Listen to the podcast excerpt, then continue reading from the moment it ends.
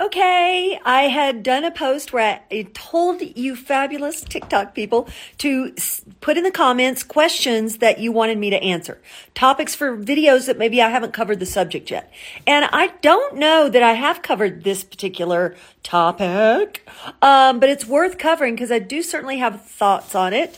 So let's talk about it, shall we?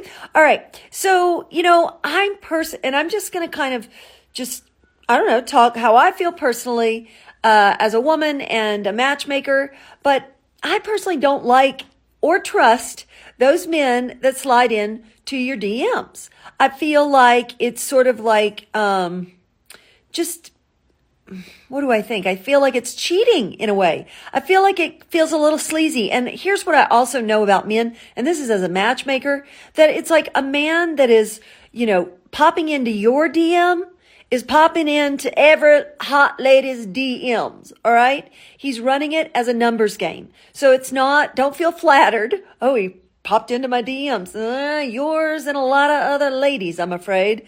And the same thing goes for so many of you ladies want to meet men in real life. But the thing is, and and I remind you, ladies, I have talked about this before, but it's like if a guy is that confident to just walk right up to you at the grocery store or wherever you are, and he's so confident to chat you up, keep in mind he honed this skill set through lots and lots of practice. All right.